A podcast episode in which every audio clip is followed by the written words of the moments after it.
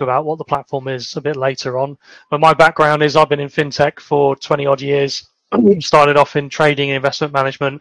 Um, started my first fintech uh, back in 2005 that was called Newsquawk, selling it to brokers and as well as lots of other traders and people in the market.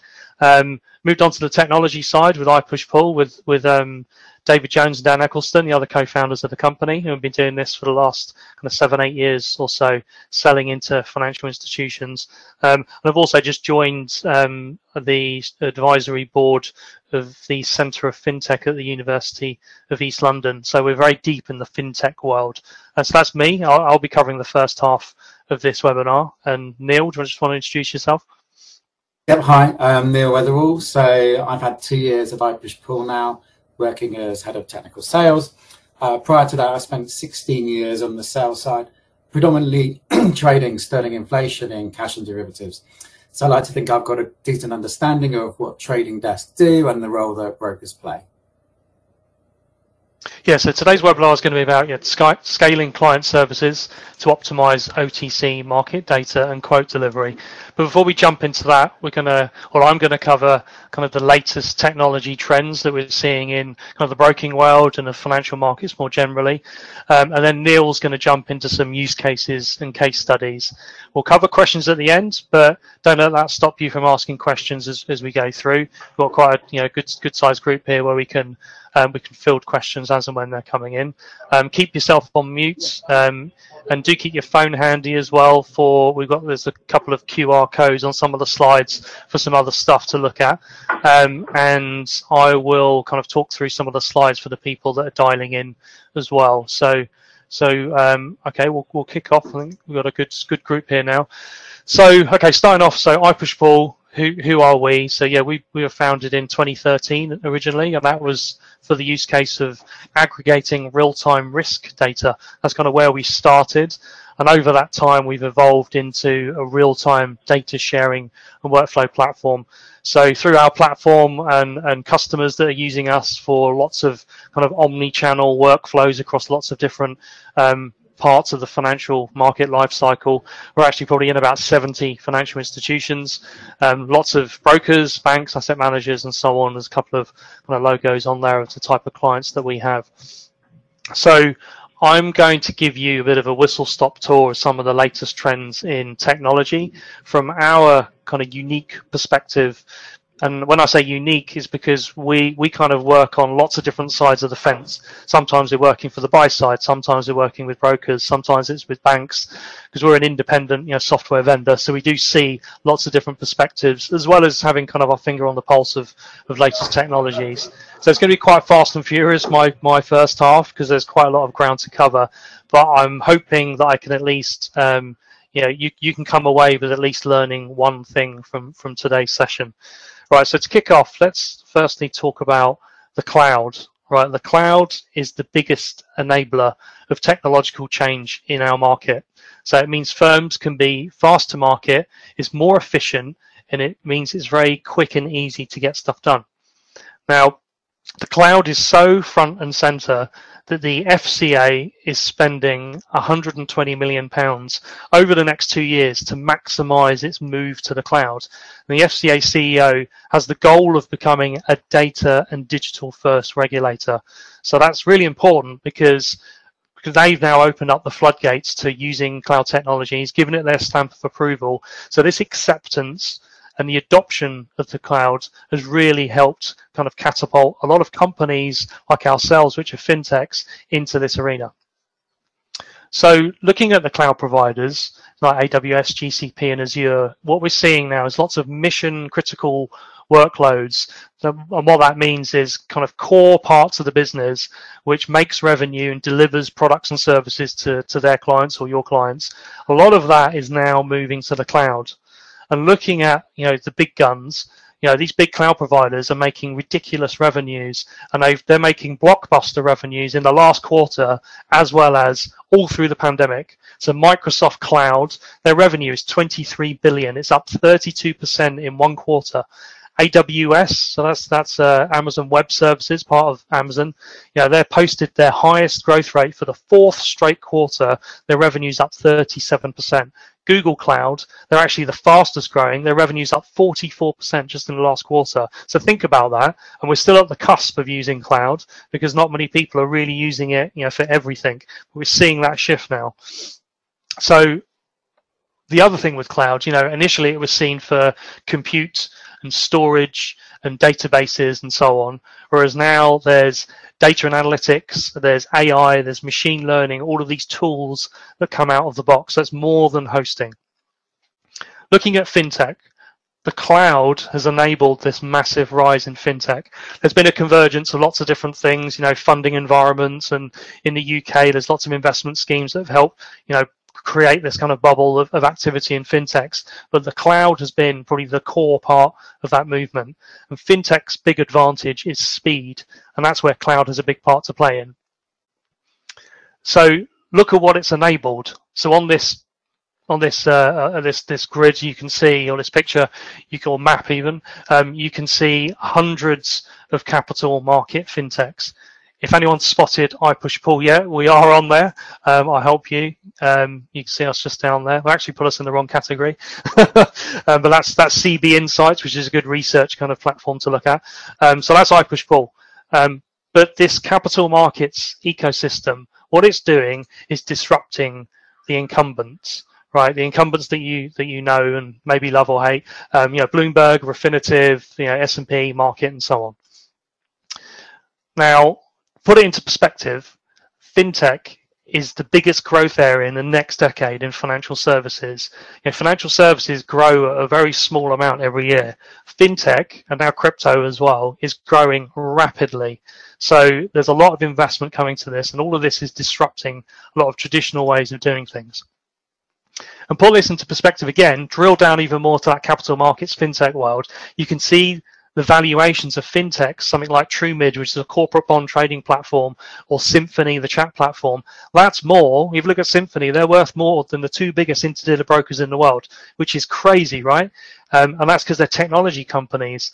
And you get big multiples in technology companies, whereas traditional broking businesses know, if, if it's very if it's all kind of voice driven, they don't see those multiples. So that's why you've seen this big investment back into technology because it's more scalable, more efficient, and ultimately more value makes you more valuable as a company. So looking at voice and chat, you know, that's obviously massive in the world of broking, you know, the, the, people on the desk. And fintechs like Symphony have really shaken up the market around those workflows. And it's very interesting to see Symphony recently bought Cloud9, which is a soft turret or online dealer board. So you've got Brad Levy, he's the new Symphony CEO. Um, he was formerly um, he was head of strategic investments at Goldman's. Used to work at Markit, and they want to unite voice-based trading with natural language processing. So you can kind of see where where the trend of the industry is going in this regard. Now, talking of chat, you know, you're all familiar with the chats that you use every single day. Probably a lot of you will be using things like IB chat or Bloomberg chat. That's the biggest player, right? But Bloomberg, even Bloomberg, is now opening up their chats and their APIs and bringing in bots into their platform and so on because they have seen the success that Symphony has had with bots. You know, Refinitiv, ICE, you're probably familiar with, and chat platforms. They also have bots in there as well. And then Microsoft Teams is one to watch. You know, they've been stealthily growing in the market, well, sorry, in our market. Um, and there's even kind of early beta versions of inter-company chat. You know, a lot of you might use Teams already for doing your internal chats and your internal voice calls. You can do that. You know, you'll be able to do that externally and talk to people externally. You know, Symphony, Refinitiv, Bloomberg, they've all got beta integrations with Teams as well. So Teams has got 300 million users globally. They had 10 million before COVID. Bloomberg's got 300,000 users. So again, things that you should be aware of. Then there's Slack. You know, it's very big in developer communities, and therefore we've we've seen it being used in lots of the high frequency trading communities as well. Now, if you if you've got things like chat, you can then start using things like bots. When I say bots, I'm talking specifically about chat bots. So bots inside chat applications. So this area has seen massive growth initially led by all the big banks who are looking for more efficiency, but since then we've seen the usage of bots grow far and wide. So you can use chatbots in financial markets for doing simple tasks like fetching data, which you can see on the screen, through to more complex workflows such as mapping FIX messages into chat or streamlining complex pre-trade workflows. If you want to see some examples of that, just take a picture of that QR code um, and you can see some videos. We'll share these slides if you've not seen them already. Now, iPushPull, you know, our platform, we even have our own chatbot framework. So we've got our own proprietary chatbot framework, which means you can build a bot through configuration. You don't need to use any code. And then you can roll that out and it will work in a variety of different chat platforms that you integrate into. So our chat platform is already being used in you know, a number of brokers, lots of banks, market makers, buy sides, and lots of the industry. Again, this is another kind of key key focus that you need to look out for. Um, now, with bots in place, that allows automation to become pretty straightforward um, because you can standardize you know, workflow, standardized data. You know, one of our IDB clients is already doing fix messages, and then we map and convert those into chat messages, and then even doing like bot-to-bot workflows with like there's there's a major tier one US bank already doing that with us. So this makes, you know, if you're using then bots automation. This makes the broker more efficient so they can focus on those high value tasks. And it gives the client the workflow in the application that the client wants in the format that they want. And why does the client want it in this in a, in a particular format that they're demanding? That's because they have their own automation and streamlining and so on that they can feed in on their side of the fence, so they can save time and money as well. So all of these technologies help you save money, help your clients save money, and make everything more efficient. Right, let's move on to data. You know, that's that's kind of what we are. We're data sharing and workflow. We do all the bots, but we also do data. That's the core of everything, really. And what we're seeing is obviously data sharing hasn't really changed in decades. When you're particularly in the OTC kind of derivatives market, there's a lot of stuff done manually. There is still voice and phones, but lots of that has migrated into chat. But chat is still people typing in the chat which is crazy. You know, people manually typing things, copy pasting things around, emailing spreadsheets around. So all of this is really slow. It's really inefficient. It's very manual. There's lots of operational risk. I'm sure you. I'm sure you've all seen the news this week where Citigroup made made a massive fat finger. Uh, and and like they, they wiped off loads of money off the stock markets. I think the Swedish stock exchange, the OMX, was down eight percent at one point. That was literally just a fat finger. Um, but nonetheless, data is the lifeblood of this of, of this industry. But on the topic of manual workflow, let's have a quick poll around Excel. Give me a chance to catch my breath as well. So, so if everyone could just jump into the chat that you can see on the right hand side um, of, of your screen. Um, in your business, is Excel being used for any mission critical functions? So in, in the chat, if you just type yes, no, or sorry, if you type one for yes, two for no, and three for don't know, so if, if, if you can all just jump into the chat and just and just chuck in there, you know, if you're if Excel is being used for any mission critical functions. Got two responses so far. Can't think you do a little bit better than that. Um, okay, so we've seen lots of yeses so far. The chat um, icons on the top right, if you can't see it, the top right of the screen. All yeses so far. Um, so lots of yeses where people are using Excel for mission critical functions. So that's really interesting, right? Because Excel is what you call um, shadow EUC. It's kind of things that's flying under the radar. It's not productized. But as you can see with these answers coming in, you know, Excel is being used for lots of mission critical functions. So thanks everyone that responded. You know, the more the merrier here. It's good to get lots of responses from everybody. Um, okay, so moving on. Right, so um, moving back on to data. Right, so so data is often called like the new oil, um, but we see data more as like building blocks or like Lego. You know you can use tools like data mapping validation and enrichment. You can turn unstructured data that could be sitting in excel could be sitting in a, you know, another application somewhere else. We can turn that unstructured data sitting in lots of different places connect to it put a structure around it make it real time connect it anywhere you want. This is this is kind of the future. This is the way you know, lots of firms are beginning to do things. Now data can be distributed, it can be pushed, or it can be pulled. You know, client can be fetching things on demand. You know, we can do that from connectivity into any application or any system. And again, this is all without using any code. So in terms of what we do, I push pull, so we can connect to your data. So this could be some axes that are sitting in in your email, right? This could be some data sitting in a spreadsheet. This could be something that someone's manually typing into a chat. We can connect into that. We can connect if you've already got it in a database, fantastic. KDB database, real-time ticking streaming database, we can connect into that as well.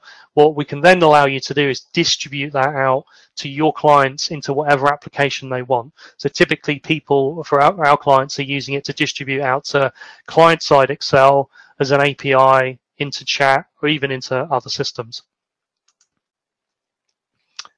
Right, with data, you've got so much data that's been generated everywhere and constantly across financial markets. If you've got a way to track it and record it, whereas if it's coming through something like iPushPull, we can do that. We can then easily use that data and then plug it into off-the-shelf applications and machine learning algos. There's some really cool technology out there, which is literally off the shelf. You just got to plug your data in. Um, so trading analytics, you, know, you, can use all these best of breed of solutions that are out there, like Snowflake and Google Big Google BigQuery and other technologies like that. So you can utilize the clever machine learning that Google's been making lots of money out of for the last few decades. And you can use that technology to provide insights on your data. So combining these type of tools with something like bots means that brokers can start building you know new pre-trade data sets. You can start collating information and data around your negotiation from different sources. You can feed that into better analytics and insight. And then you can use that to create a virtuous circle where it's going to help you be a better broker or you're going to use it then to, to wrap it up and monetize it and sell it to someone else. All of these things are now possible because of all these technologies so my last section here is blockchain, which is worth a mention because blockchain's actually been around for 13 and a half years now. You know, it was first, um, the first white paper came around in October 2008. And why is October 2008 important? Because the month before is when Lehman's went bust. Right? There's, there's, there's, there's, there's a direct kind of from the 2008 crash. That's where blockchain came, came from, directly out of those kind of ashes. Now, Satoshi Nakamoto, you know, he wrote this seminal white paper about Bitcoin. The QR code there is is is for the for the white paper.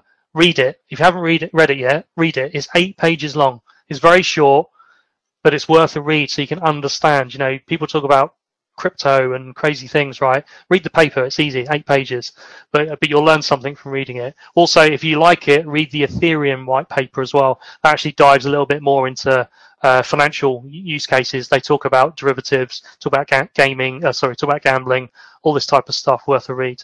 So we've seen a few full starts with blockchain in the past probably five years or so, but now blockchain and crypto is coming into its own probably everyone knows someone that's quit a bank and working at a crypto firm, right? Yeah, it's happening right now.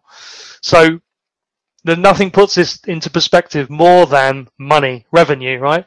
This is revenue, full year 2021 revenue for crypto exchanges and traditional exchanges. Look how much money they're making.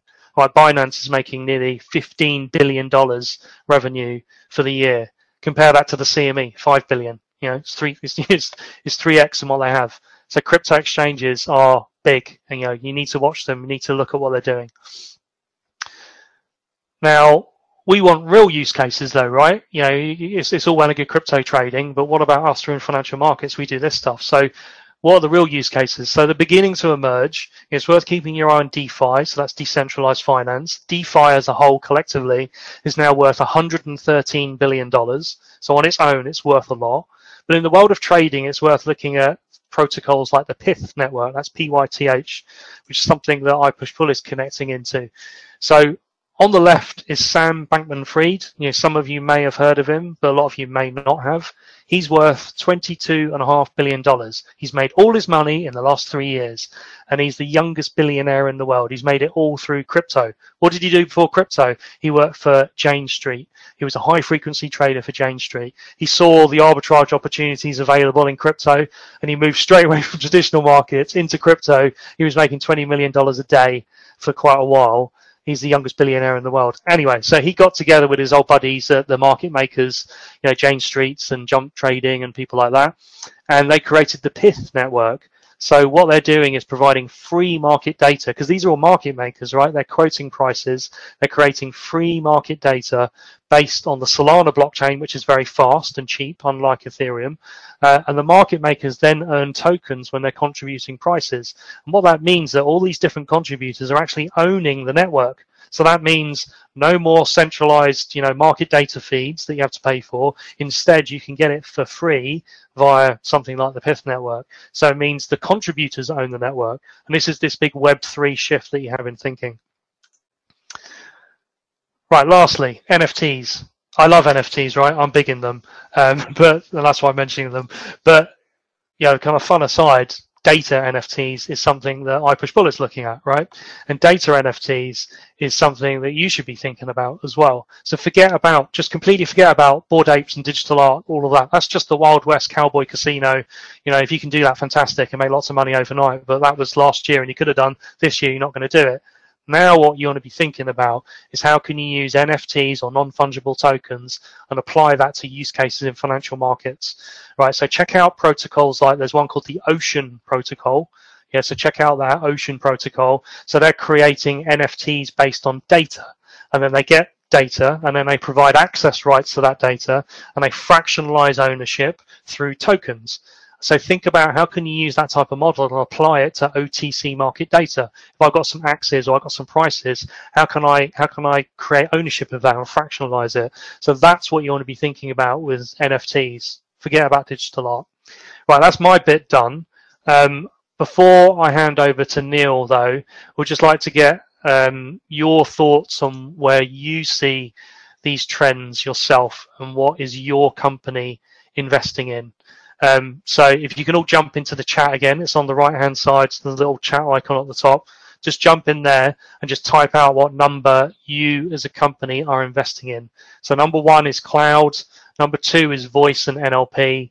Number three is chatbots. Number four, automation. And just type the number into the chat. Come on, there's a bunch of you there. Come on, let's let's let's get let's get this in. Let's get a bit more involved with you people as well.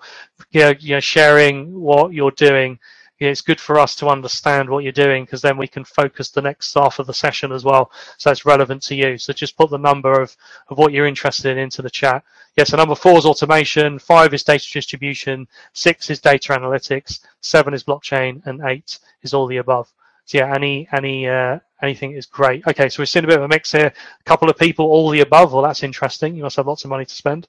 Um, one, five, and six cloud data and data analytics. Yeah, that's a good one there, El McCarthy. Uh, I think that's probably more of a um, the, the, a good, easy first on ramp onto all this new technology. Um, fantastic. Okay, we'll we'll move on. Thank you for everyone who answered there. So I'm just gonna I'm gonna kill the share without leaving the room. There we go. Pour, stop sharing, and I'm gonna hand over to Neil. Give me one second. Where are you, Neil? There you are. Make presenter. Yes. There we go. You got that, Neil? Yeah. Cool. Okay. I'm gonna go on. Great. Thanks, Matt.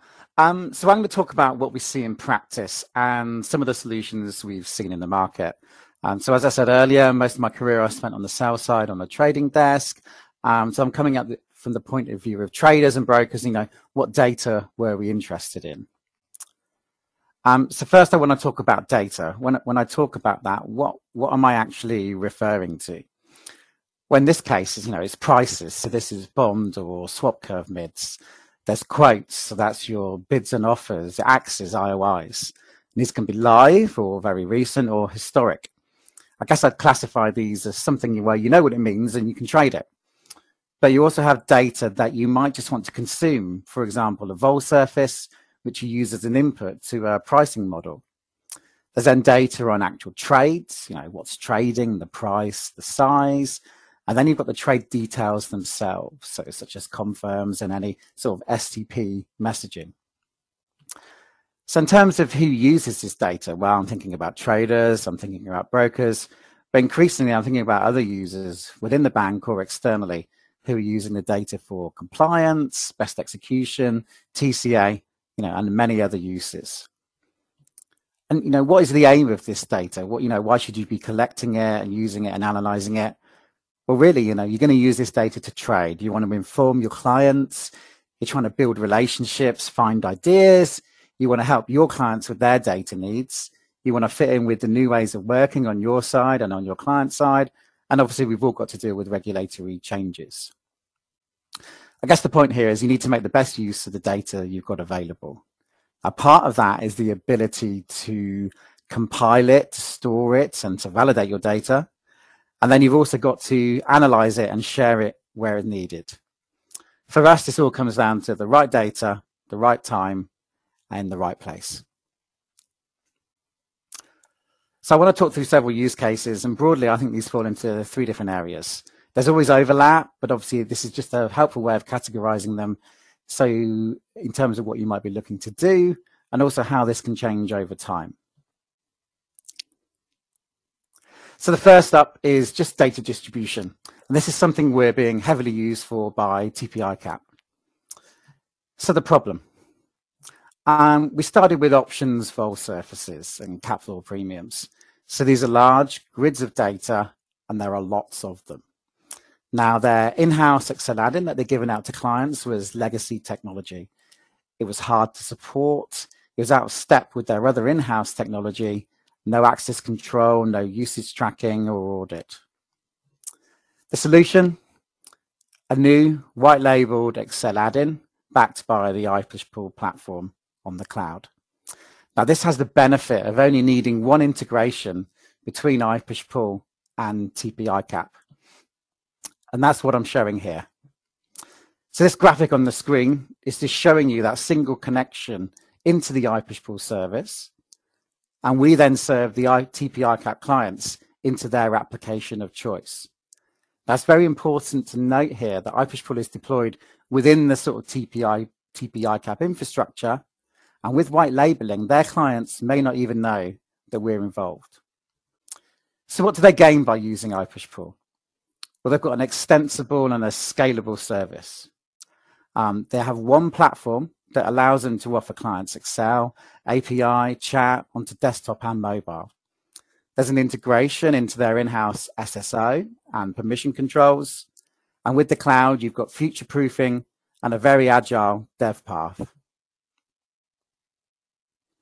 What are the other benefits? There's quick delivery and a very low project risk, a reduced cost of ownership, and off-the-shelf compliance with data security and audit needs. What do their clients get out of this? They get a customized service. They get very quick and easy access. For example, one client coded to our REST API in under an hour, possibly even under half an hour. Brokers can now track the usage and they can provide a highly tailored, higher level of service. And it's obviously led to increased desk revenues and efficiencies. Next up, I want to talk about data transformation. Now, there was a twofold problem here. Our customers' clients were using shared worksheets to publish and consume data, but they also needed to have shared model parameters between the users on the desk. And all the solutions they'd looked at so far were implemented were pretty cumbersome and prone to error. They also had issues with the data being contributed to them. Everyone was sending in the same data, but in multiple different formats. So, for example, sorting and organizing by expiry in different ways. People were perhaps using spreads rather than outrights, differences in product names. Any changes in the format of the template of the data that was being sent in could take days to update and would often need client involvement to work out what was going on and how to change. So the solution here, again, using the iPushPull platform, but specifically with our transformation module. So we set up some client-specific mappings that were applied to the data that was being shared via a new Excel add-in. So what happens here? The data is validated and monitored on the way in. It's mapped as needed, but more importantly, any errors are flagged up immediately. The platform suggests a fix, and then that can be actioned in minutes without any client involvement. So there's no more delays of days or weeks as happened before. They found that buying in a solution allowed a very quick rollout. There's an iterative development path for new products or with new clients, and they saw a high ROI. Now we can transform more than just grids of data. For example, you can expand this to chat syntax. It's almost like translating different languages between the two different people. Or it could be as simple as performing calculations in our platform to reduce the processing needed on your side of things. So the next example is where we take a grid of data and we use our no-code workflow tools to build an application. So we identified broking and sales desks were having issues with collecting and sharing pricing information. Now we put this down to a number of different factors. There seems to be a number of, uh, there's been an increase in the number of sources that brokers are having to monitor. You've got your phone, you've got multiple chat platforms, email, perhaps even some automated order entry. There can now be a split across physical locations due to hybrid working, or perhaps just operating in multiple different locations. And then there's the old danger of chat rooms just being proliferated with far too many, many messages to be useful or worthwhile to anyone. So the idea here is to ensure everyone has access to the same up-to-date information, no matter what platform or location, be it at your desk or in the golf course in some cases. So the solution really is at a very simple level, a digital whiteboard, but with a host of extra functionality. So you can view or update this from any number of desktop or mobile apps, and it can alert you when there's something you want to know about happens. You can use it internally or externally and give customized views to each individual client. I'm going to show a short video now as to how this actually works and what it looks like on screen. So we call this live quote views, and we basically see it a way of a, a way of bringing the pricing information together. When you want to put new information into the platform, this can be added from Excel or from chat. Uh, you can use the classic pop-up forms with drop-downs, or you can copy and paste in syntax as well. It gets validated, and then the underlying platform updates the view so that everybody sees what's been go what's gone into the platform. Not only can you see it on screen, it can also alert you. You can then share this internally, or you can share externally with your clients to the web, Excel, into FIX messaging, into API. The important point here is that you configure the platform to each use case using the Lego building blocks that Matt talked about before. So what are the benefits? Well, you have this centralized golden source of this data.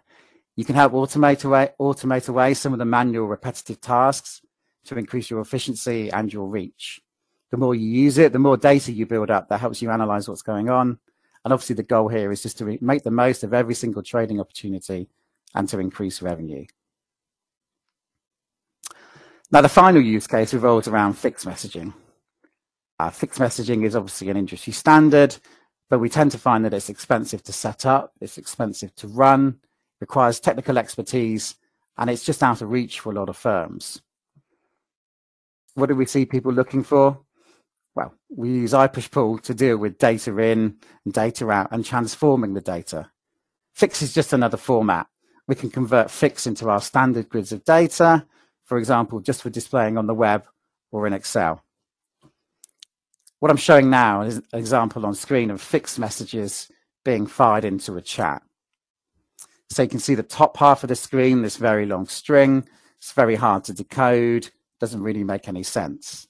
But our chatbot reads them, it decodes that message, it applies some validation and a data type, and it then makes this available into, in, within the iPushPull platform. So here you can see the message coming in, and then it updates in our web app. That could also be pushing through to Excel, Ensemble, Kazek, other API access. And the example here is bond axes. So we've gone from a very long meaningless string into something you can see in a simple formatted on-screen grid. So what do we think this does? Well, it allows you in this example to use Fix without being an expert and without having your own service. You can tie Fix into your existing workflows. Also, if you provide this to your clients, you're saving them money and you're also opening up new technology to them. This might mean you can attract new clients, or you might just get more use and more more quotes and more interaction per client because you're making it easy for them and you're giving them new ways to communicate with you. I realize we've, we've um, th gone through this pretty quickly. Obviously, any more information, please ask on the chat or get in contact with us or, you know, at another time. Thanks.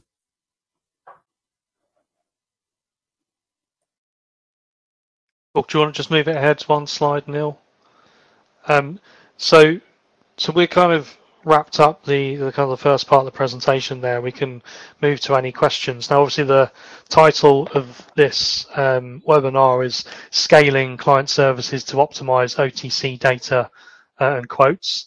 So some of the technologies that we've been talking about is ways that we can connect into your data and then you can make that data available out to clients. That's kind of one piece. And then the other piece is actually building them workflows around that data.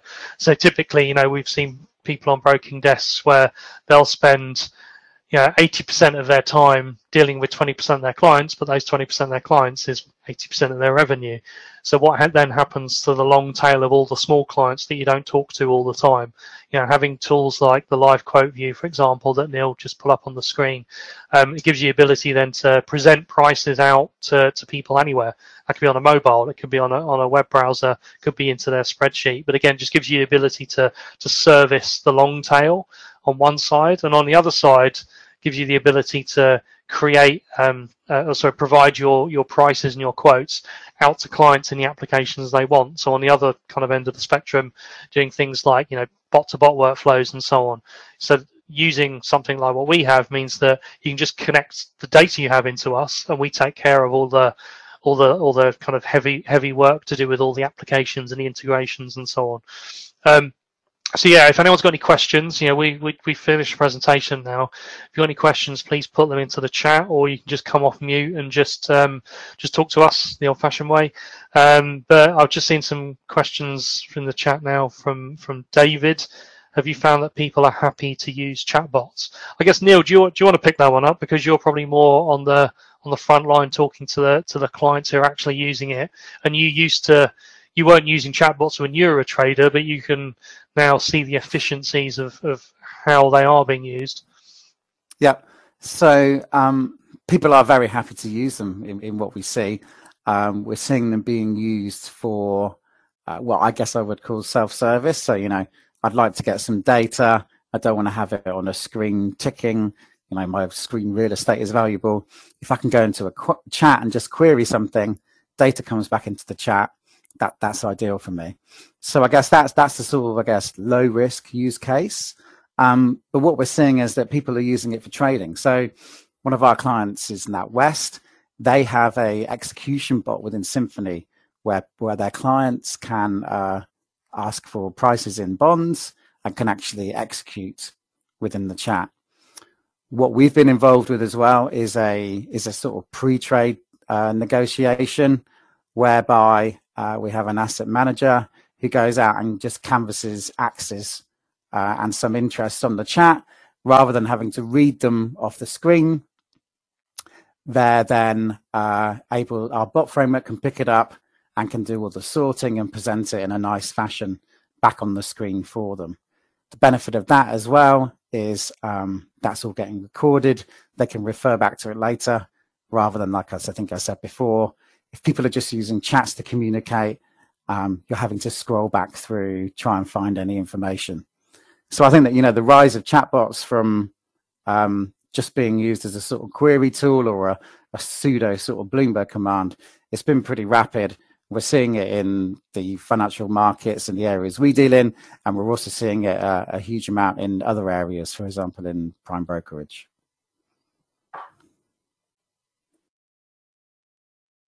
Cool, thanks, Neil. Um, okay, I've got a couple of questions in here now, so we'll just kind of work our way through them. Um, are larger financial organizations changing their attitude to having their data in the cloud?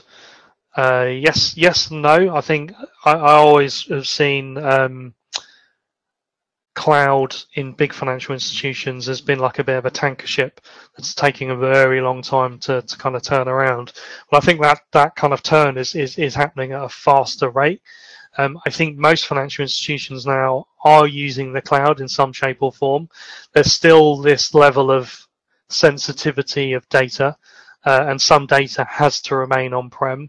And a problem that you kind of have that you're probably all aware of, the problem you've got with data that's sitting on the cloud is particularly on the bank side um, more than anything is is the regulatory fines you know if there's a breach of data if there's you know someone can access it you know the fines that you can get from the regulator can be in the billions so therefore the sensitivity of data anything that has you know client identifiers and names and things like that you do find um, some of it does stay on prem but on prem can mean on the cloud as well. You know, you, you have different levels of on-prem. You've got what's called bare metal, where you're actually deploying it into a physical box that's sitting somewhere, through to having your own uh, dedicated cloud service that could be hosted in AWS or somewhere like that. One of the big banks, um, was it Bank of America? I think um, they they created their own cloud data center that's sitting in Nevada under some rocks somewhere. But essentially, that's the same as a cloud service, but it's on prem. So yes, attitudes are changing towards data on the cloud, um, and I think some of the encryption technology is helping making that easier. Uh, and then, like I said at the very beginning of the presentation, the likes of the FCA, you know, they are using it, they are happy with it. Um, and they've set out their guidance as well. If you just Google FCA guidance on the cloud, it's worth just getting familiar with that if you're not already. Um, Okay. I think on that, on that, I might follow up. Um, just relating to the cloud, uh, a question: How how scalable are these solutions, uh, especially for brokers with a large retail client base? Can chatbot handle very large numbers? What are the maximums? Um, not not within my intelligence to know the maximums, but the the the benefit of cloud deployment is that it's scalable. You know, as user demand rises, um, the solution auto scales to meet the demand that's placed upon it. So we're AWS, we're AWS based. Um, we use something called EC2s, and they basically the resources of those expand and contract to deal with the level of traffic that we're seeing coming into the platform. Uh, scalability essentially potentially unlimited. The other point as well is that by having a scalable service, um, your costs in essence mimic the demand that's being placed upon you. You know, as as you scale up, you end up paying more per hour as or per unit of time. Uh, but in quieter times, you're not having a lot of redundancy. Well, thanks, Neil. Um, yeah, and, and Neil mentioned EC2. So EC means elastic compute. Um, so that basically means services and machines get scaled up and down depending on how much you know traffic there is, how much usage there is. But that's you know th- th- this kind of way of scaling things up means that potentially, um, Sally, just to answer your question, you can handle an unlimited number of, of kind of bot queries, for example, because an AWS cloud service will scale up as and when you need it, and then scale back down again when you don't need it. Um, but yeah, there's yeah, but it's no secret that Jeff Bezos is one of the richest richest people in the world, and I think you know a, a, massive chunk of the revenue for Amazon is probably more than the retail side comes comes from AWS, and again that's part of that trend of people moving to the cloud. Um, okay, I'll, answering any more of these questions. Um, Darren says, are all clients using the same platforms, or you, do you need to support multiple ones? Um, I would say our clients use, so we've got about 20 integrations in our platform. Um, probably clients are using three of them, maybe four, um, and, and most of them, yeah, and this would be, so we have an Excel add-in, which you can push and pull data, that's where the name comes from. Um, and that allows you um, to be distributing data to your clients in Excel, for example, or your or your clients could even be, you know, submitting prices or contributing prices or orders from Excel back to you. So we've got chat that we spoke about. You know, we mentioned all those these different chat platforms. So Symphony is something that we we do a lot with um, because they're their platform and their APIs are very open and you can do a lot with it. Um, so Symphony chat bots and also Symphony, what's called extension apps. So they're little mini apps that will sit inside Symphony. Um, and you can do things like, so for example, some of those videos that Neil showed you, you can embed that inside a Symphony chat. You could be clicking buttons in this little app and that would be sending messages into chat. So we're doing a workflow actually around that in, um, buy side, sell side workflow. You know, we've got a large buy side asset manager who's able then to to share or, or to do kind of pre trade negotiation uh, inside um, Symphony using a combination of you know, connecting the data to us um, or, connect, or, connecting the data to, to this application using sim- something like Symphony, having an extension app, having a chatbot. So that's that's uh, Excel chat. Uh, the other one is APIs. You know, ev- everyone is is kind of moving towards this kind of API driven world. So API is obviously application pro- program interface. So it means you can access an application without needing to use, you know, a screen with buttons on it. You can do it all programmatically through an API. And that means that um, you know, a lot of the sophisticated clients that you might have, some of the hedge funds, some of the high frequency firms, some of the banks, if they want to be able to connect to your data easily, providing them an API is a very a REST API is a very easy way to do it. Like Neil mentioned earlier about one bank client um, who managed to connect to our REST API in you know, like 30 minutes or so. And then you've got other things like you're probably you're probably familiar with like FIX connectivity. So FIX is great, you know, it's a standardized way of doing stuff. However, there's quite a heavy lift to connect into it. So again, with something like us sitting in the middle, we can connect to FIX and we can make that interface available in whatever is easy for you. Um, yeah, so they're kind of the three three main ones, and the, I said kind of four as well.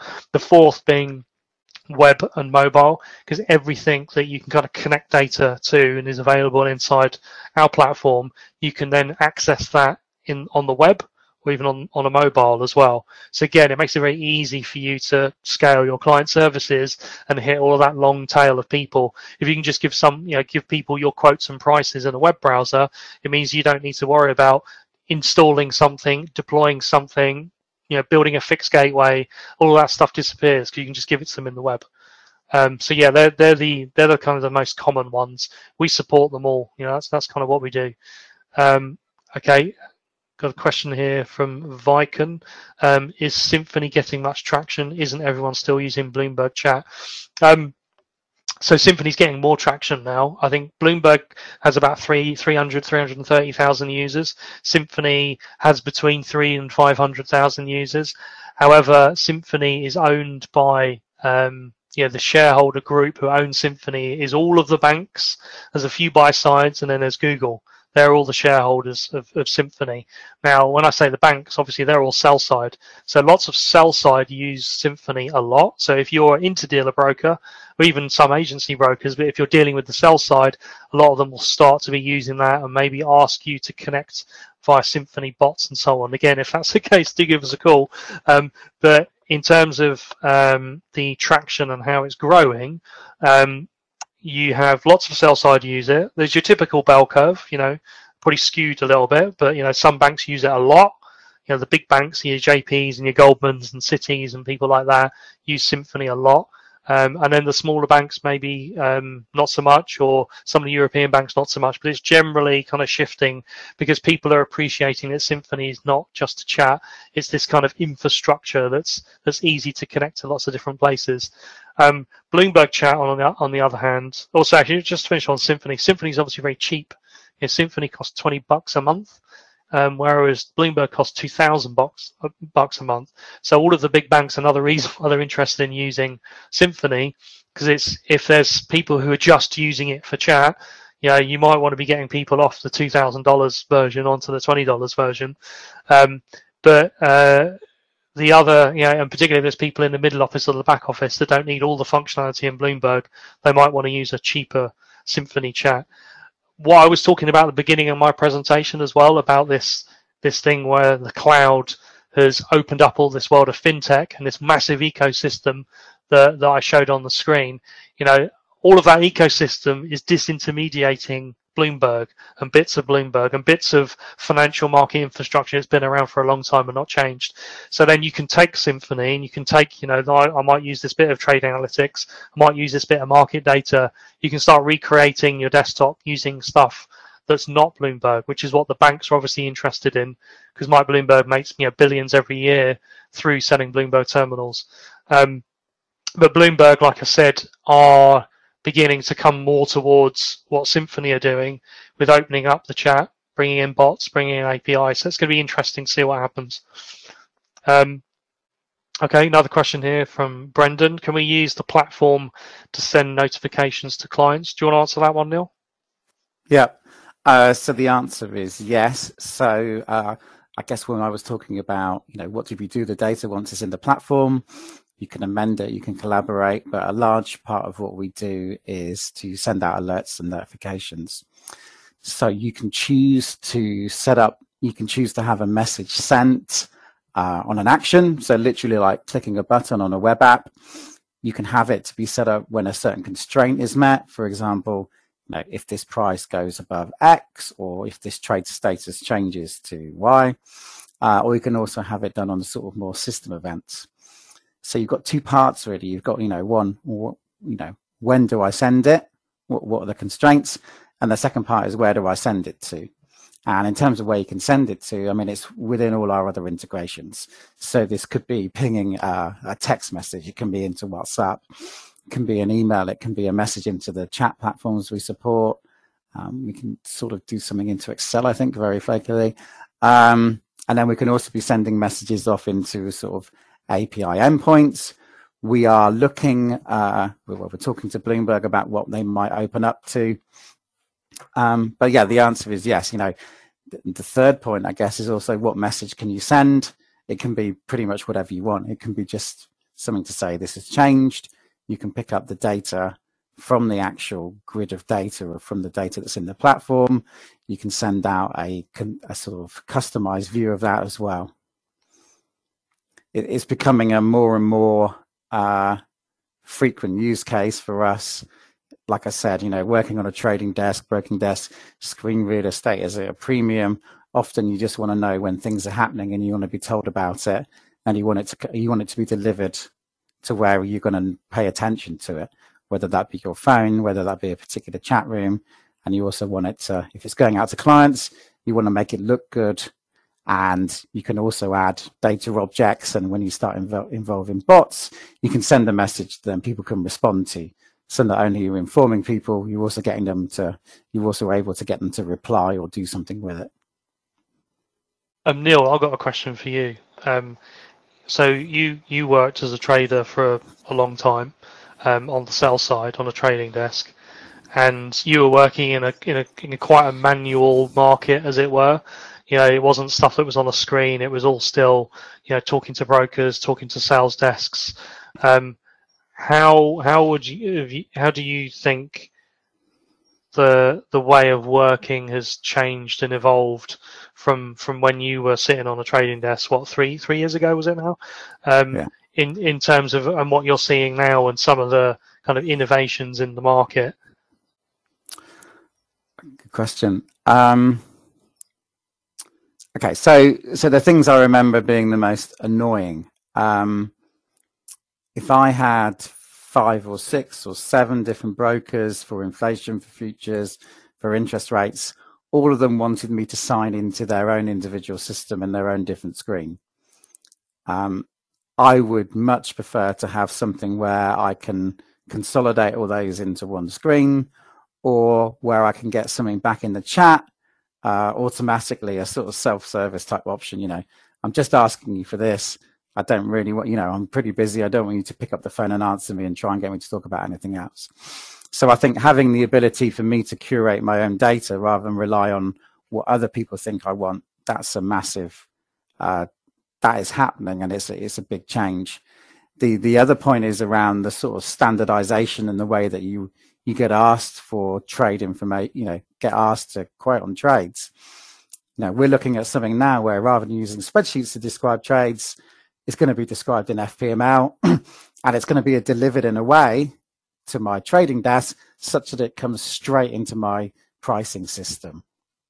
So I've gone from something where I'm looking at an email with a term sheet in French. I'm having to sort of translate that, translate some notional schedule. I'm now able to just have it arrive directly to my desk. I'm pricing their version of the trade. They're the golden source.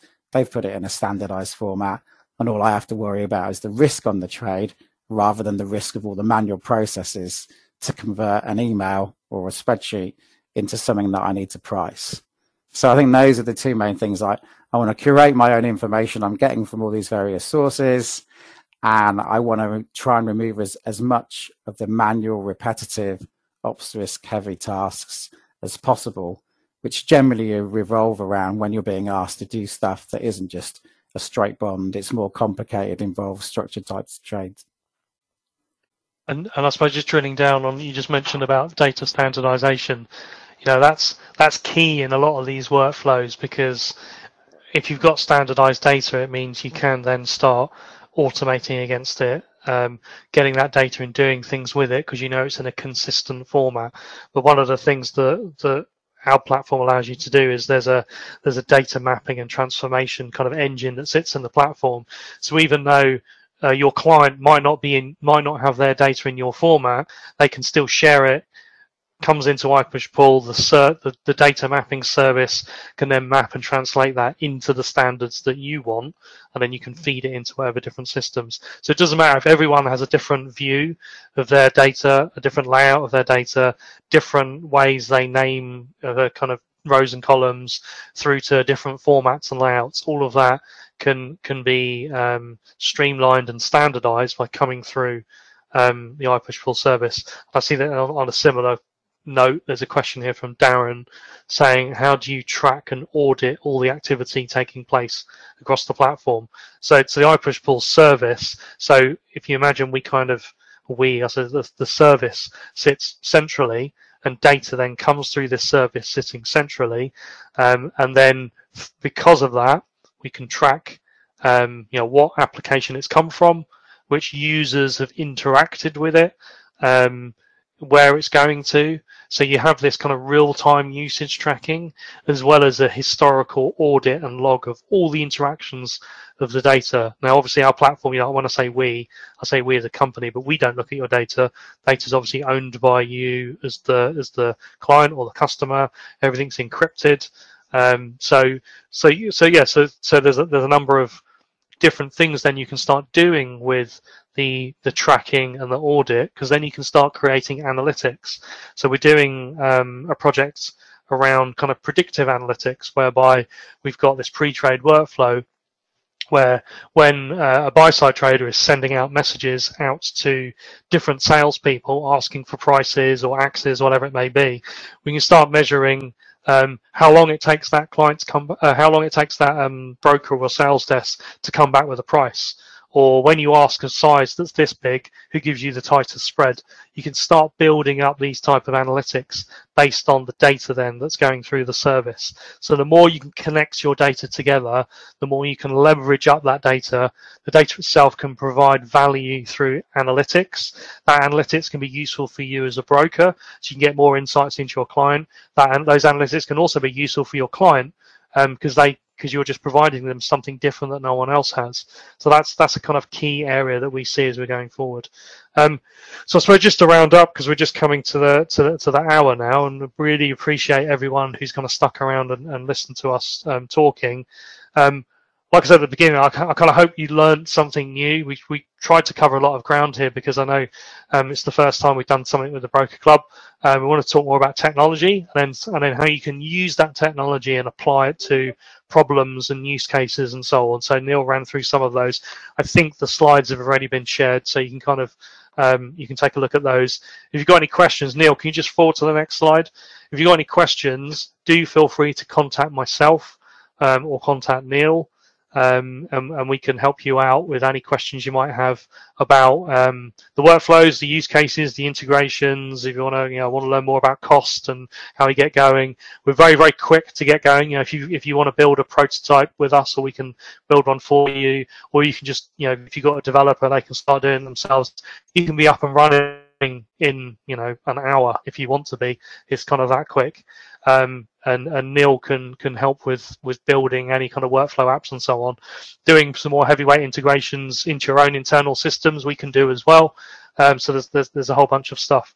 Um, so yeah, that's that's us all finished now. So again, thank you very much. We're honoured to to have had your time and tell tell you about the technology trends, what we're doing, and you know, and how we can help. But uh, do reach out if you've got any questions or if you think there's something that resonated and you want to kind of double click on it, then we're here to you know here to help you. Um, thank you. Thank you very much, Matt, and thank you to you and Neil. That was a really interesting presentation. Um, for the benefit of everyone, this has been recorded. There's lots of information there. So if you do want to listen and watch it again, um, it will be available via our website um, from tomorrow, or you can just email me and I will um, email a copy of the um, recording over to you. Um, I will also distribute the slide deck again with Matt and Neil's contact details um, shortly after this call. So can you all join me in thanking Matt and Neil for a, a really interesting presentation this afternoon? And um, thank you all. Have a great day. Cool. Thank you, Sally. And yeah, thanks everyone for listening. Five o'clock. Go and enjoy the sunshine. Thanks,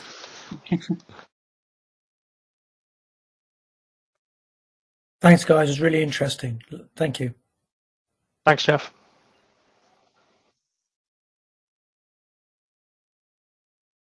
Cool. I'm going to jump off.